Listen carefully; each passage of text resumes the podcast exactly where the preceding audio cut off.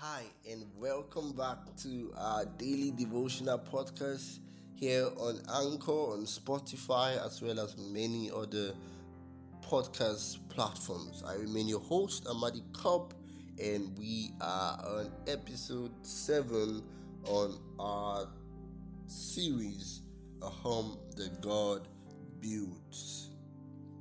Hebrews 13 verse 4 says, marriage should be esteemed worthy, precious, of great price, and especially dear.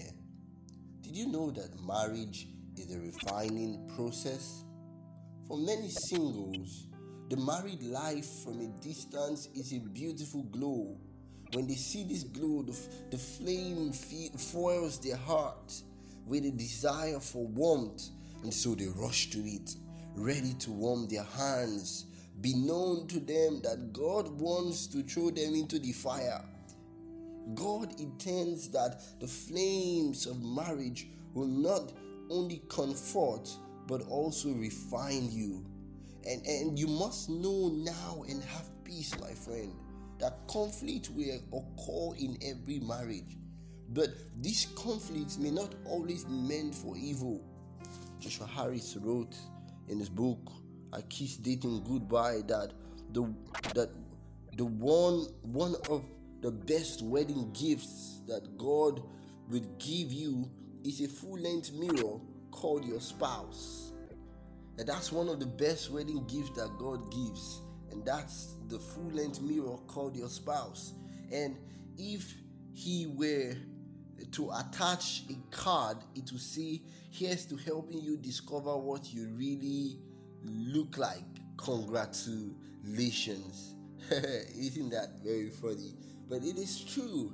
Our spouse, our partners, reveal to us who we truly are, how much we have grown, or how morally deficient we are. I want to introduce a new perspective to you. Instead of looking at the pains, the flaws, and the losses in your relationships, look for lessons. Instead of dwelling on how terrible your partner is, instead of looking for his or her faults and flaws and what they are not doing right, why not look at how you yourself can grow by the experience? Instead of looking at how the person gets angry every minute, look for what are you doing that is bringing that anger out of the person. Are you being humble enough? Are you being forgiving enough? It doesn't mean that you should go about accusing yourself, but you can take some introspection. What can I do better that can enable us to have less conflict in our relationship? And then you can pray that God in His providence would help you through these different positions and varied circumstances, that you may discover in your own character the defects which hitherto have been concealed from you. You can ask God, what lesson, how can this disagreement, how can this experience make me a better lover? How can it best my relationship or improve my relationship with you, and then with my family, and then with my spouse? We can begin to ask God that God, this fire, this experience, how can it refine us into gold? And I tell you, my friend, if you take this perspective in your relationship, then perhaps you become more prayerful. Perhaps you become more humble.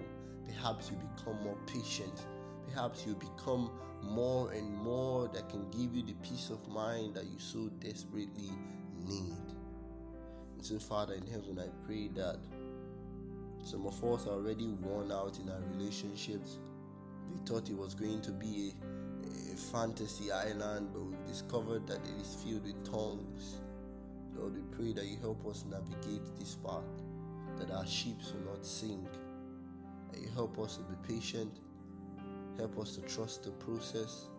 Help us to grow by the experience. Lord, as we grow, I pray that you be with your son and your daughter. Let them truly be with someone who is worthy of the of the whole experience, however painful or beautiful. And Father, help us to grow by that. In Jesus' name I pray. Amen. God bless you. Have a beautiful day.